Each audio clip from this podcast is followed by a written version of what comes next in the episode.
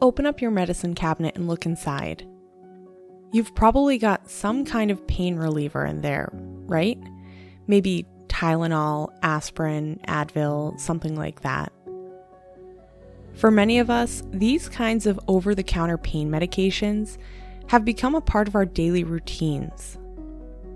One third of Americans take some sort of over the counter pain medication every single day. I don't like to leave the house without Advil in my bag or in my car because you just never know when a headache or backache might ruin a fun day out. Like a day at the beach, soaking up sun, sweating, and inevitably not drinking enough water. You're bound to leave with a pounding sensation in your head. But a couple of painkillers and a swig of water, and you're all set.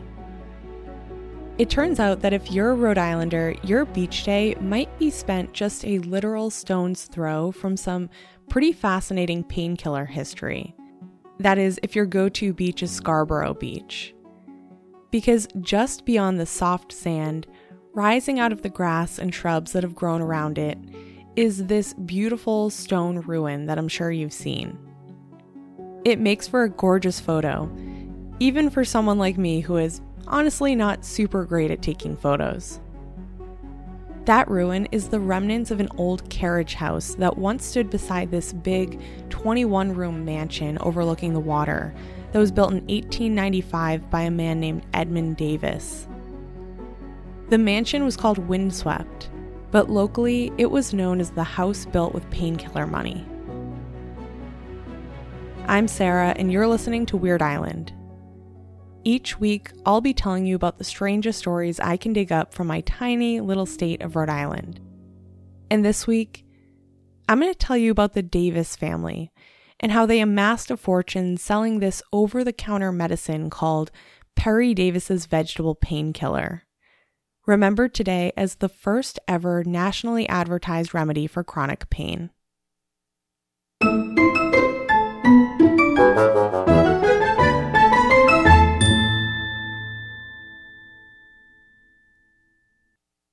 Edmund W. Davis built Windswept Mansion in 1895.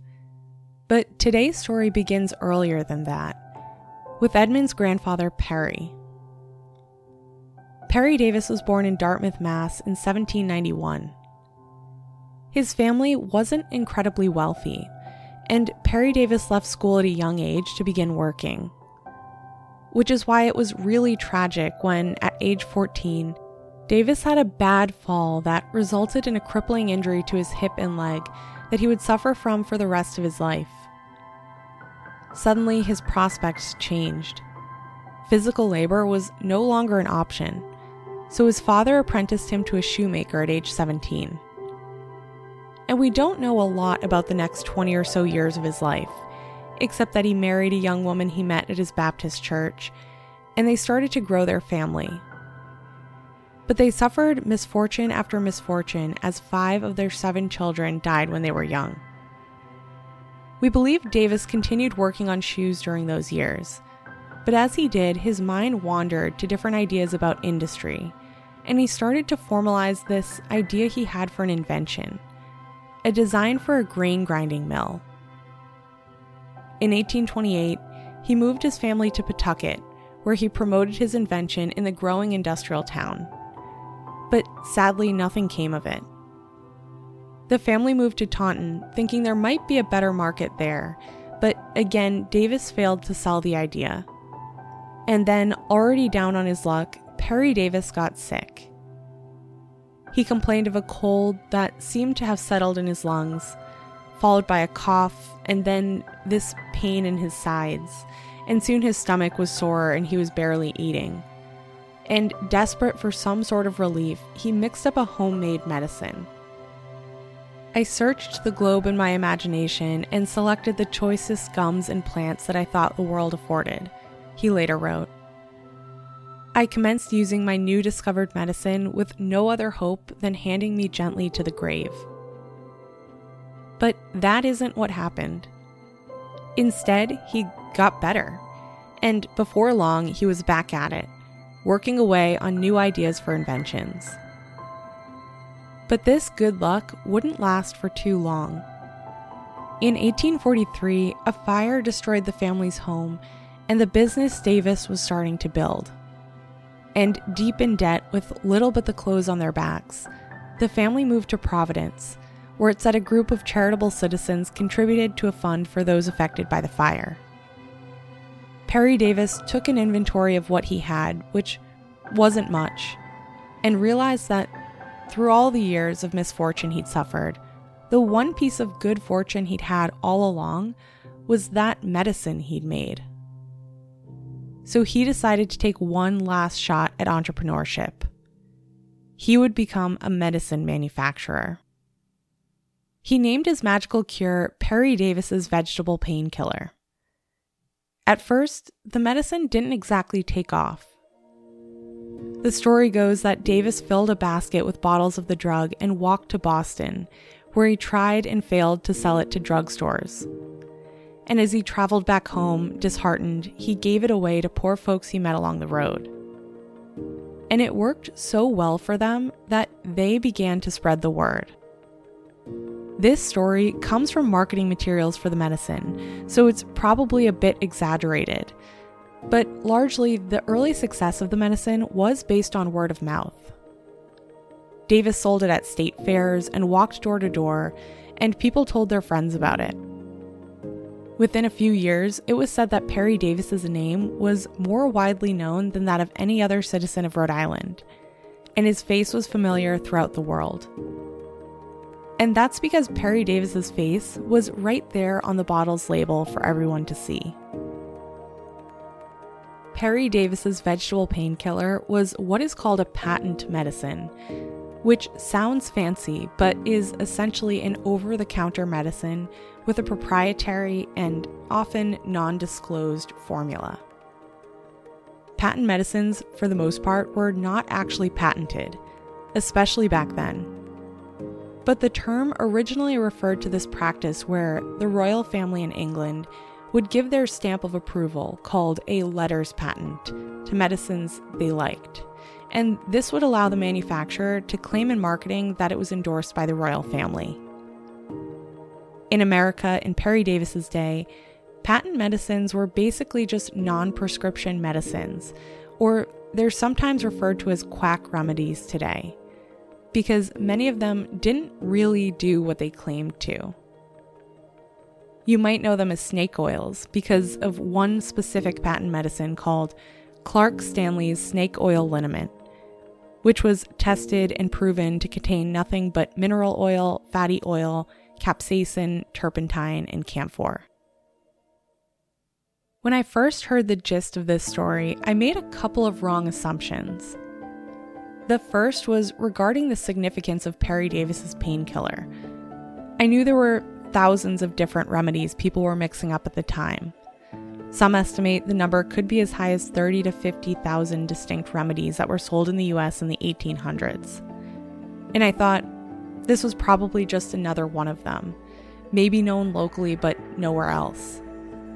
But that's not the case. In an 1878 history of Providence, the author wrote Of all the patent medicines manufactured, none possess a more worldwide reputation than Perry Davis's painkiller. And it was truly a global phenomenon. We may not remember the drug today, but people knew it at the time. Davis's medicine was sold all over the world, with the packaging and directions printed in 30 different languages for all different markets. This was partly because it was actually a revolutionary product at the time. Today, it's pointed to as the first ever nationally advertised remedy specifically for chronic pain, rather than pain and other illnesses. And while the term painkiller is considered a generic term today, it wasn't back then. That was Davis's brand name, and he had the term trademarked.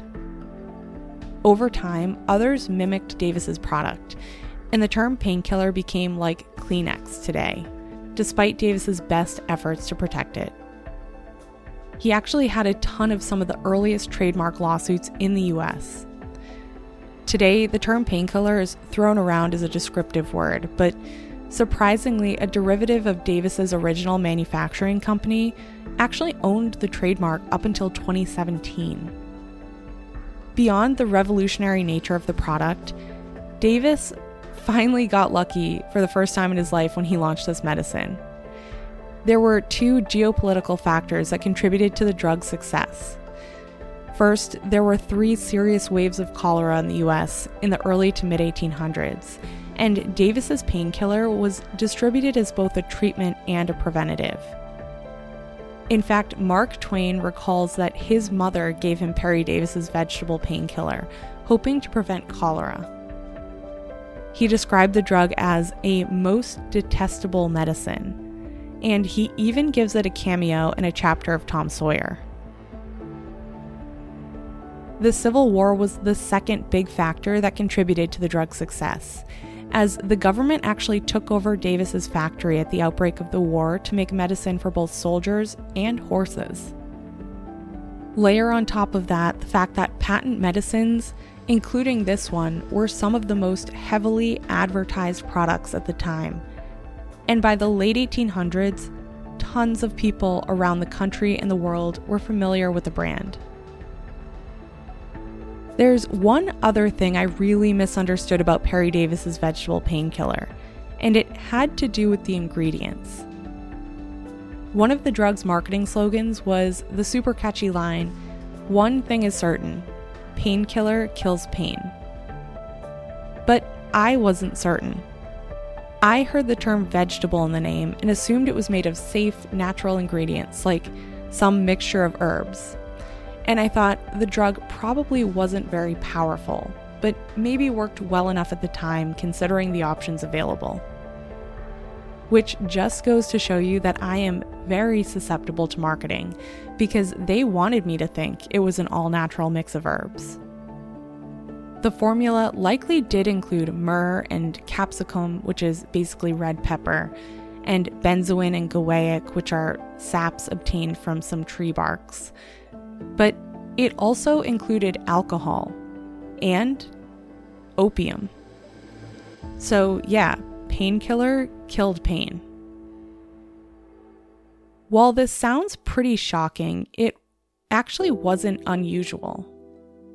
Patent medicines were often high in alcohol content, and opium appeared in hundreds, if not thousands, of over the counter patent medicines up until the early 1900s. And it wasn't just patent medicines. Opiates constituted half or more of all medication prescribed in American hospitals. They were marketed as painkillers, cough suppressants, infant soothers to help put fussy babies to sleep.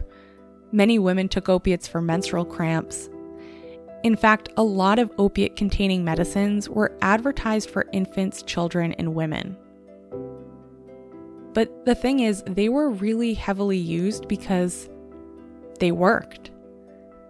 Opiates were effective in relieving pain, but they're also effective remedies for coughs and diarrhea. And the first laws restricting the use of opium weren't enacted until 1909. So this seems shocking, but it was all legal. But of course, we know today that opiates are highly addictive. Following widespread use of opiates during the Civil War, the post war morphine addiction was referred to as soldier's disease. And it began to be reasonably well understood that the use of opiates could be dangerous.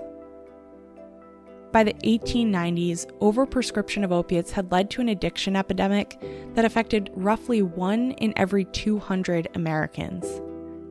And over 60% of those addicted were upper or middle class white women who could most afford to visit a doctor. Many medicines would actually advertise that their drug caused none of the harmful effects of opium, regardless of whether or not that was actually true. And medical trade journals educated doctors on the latest non addictive drugs available to prescribe. Like this 1910 pamphlet from the Bayer Company with the headline, the substitute for the opiates, which advertised Bayer's latest miracle drug, believed to be a less addictive alternative to morphine.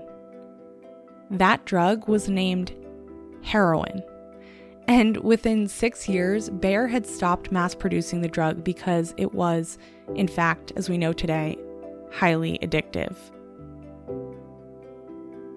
Despite the fact that some estimate patent medicines placed more newspaper and magazine ads in the late 1800s than any other industry, it was actually newspaper reporters that began to drum up support for regulation as they publicized instances of death and addiction and exposed the predatory marketing of patent medicine manufacturers.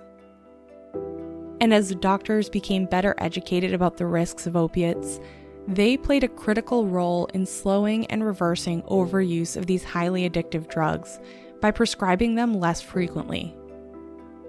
Then, the 1906 Food and Drug Act really marked the beginning of the end of opiate laden patent medicines by requiring manufacturers to disclose their ingredients.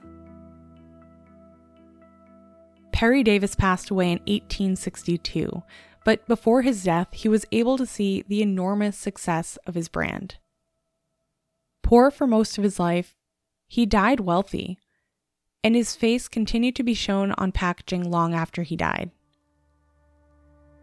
First, his son took over the business, and later his grandson Edmund became involved. By the late 1800s, Perry Davis's vegetable painkiller was frequently imitated by competitors, and the term painkiller had become generic. And with increasing criticism of patent medicines and a call for their regulation, the brand began to decline. Some accounts suggest Edmund Davis sold off the rights to the family name to another patent medicine firm and then used the proceeds to build the windswept estate, which is why the grand summer home became known as the mansion built with painkiller money. Edmund Davis died in 1908 under somewhat mysterious circumstances. He was found shot at his fishing camp in Canada, and no one is quite sure what happened, but that's a whole other story. The Windswept Mansion stayed in the family until 1939 when it was apparently sold to Paul and Alfred Castiglione. Local accounts remember it was turned into a restaurant called Cobb's by the Sea and after the restaurant closed down, the property suffered a number of fires and damage by vandals. The house itself was razed in the 1970s, and the property was acquired by the state to keep the land from being developed into luxury condos. All that remains today are the stone ruins of the carriage house, and many have forgotten the story of the windswept mansion and the painkiller that funded it. They just see a beautiful stone ruin on the beach. The perfect place to take your beach day Instagram shot. But maybe it's a story that shouldn't have been forgotten. I opened this episode by saying that we probably all have some sort of painkiller in our medicine cabinet. I mentioned Advil, Tylenol, and aspirin, but it's also possible your medicine cabinet might include something a bit more potent just about 100 years after the opioid epidemic of the 19th century, we found ourselves in another one. In 1995, a company called Purdue Pharma successfully introduced their newest drug, OxyContin, which was advertised as a new, less addictive type of drug because of its time release formula, which allowed a single dose to last 12 hours, supposedly reducing the risk of addiction it kind of reminds you of that 1910 ad for heroin, which was claimed to be less addictive. And like that ad for heroin, which appeared in medical trade journals, companies like Purdue Pharma heavily advertised to doctors. They provided physicians with OxyContin coupons for patients, there was swag for doctors, and the company funded over 20,000 educational programs designed to promote the use of opioids for chronic pain, rather than just for end of life care. According to the CDC, opioid overdose deaths have been rising since 1999, beginning with a wave of deaths tied to prescription opioids, and then followed by a rapid increase in overdose deaths involving heroin and most recently fentanyl. Many of the missteps that led to our current crisis directly echoed those made in the past. But perhaps many weren't familiar with the learnings from the 1800s, and maybe they should have been. Today's opioid epidemic has a ton of its own nuances that I couldn't possibly cover in this episode. But if this has you itching to dig in and learn more about the current crisis, I'm going to link a couple of podcasts I've been listening to in the past few weeks that I think you'll also get a lot from. You can find those in the show notes and on Instagram. And if you're someone who's suffering from an opioid addiction, please know you are not alone. Millions of others today and throughout history have had or currently suffer from opioid use disorder. There are people who care about you and want to help. If you don't know who to talk to, one resource is SAMHSA's National Helpline. It's a free, confidential, 24 7, 365 day a year treatment referral and information service for individuals and families facing substance use disorders. They can be reached at 1 800 662 HELP. Thank you so much for listening to this week's episode, and thank you to Melissa for suggesting the topic. As always, all episodes are written and researched by me, Sarah Corbin. If you liked this episode, I would love it if you could share it with your family or friends. Or you can send me a note at weirdrhodeisland at gmail.com or on Instagram at Weird Island Podcast. And if there's a topic you'd really like to hear about, let me know. See you next time as we dig up more stories about all things weird and wonderful in the little state of Rhode Island.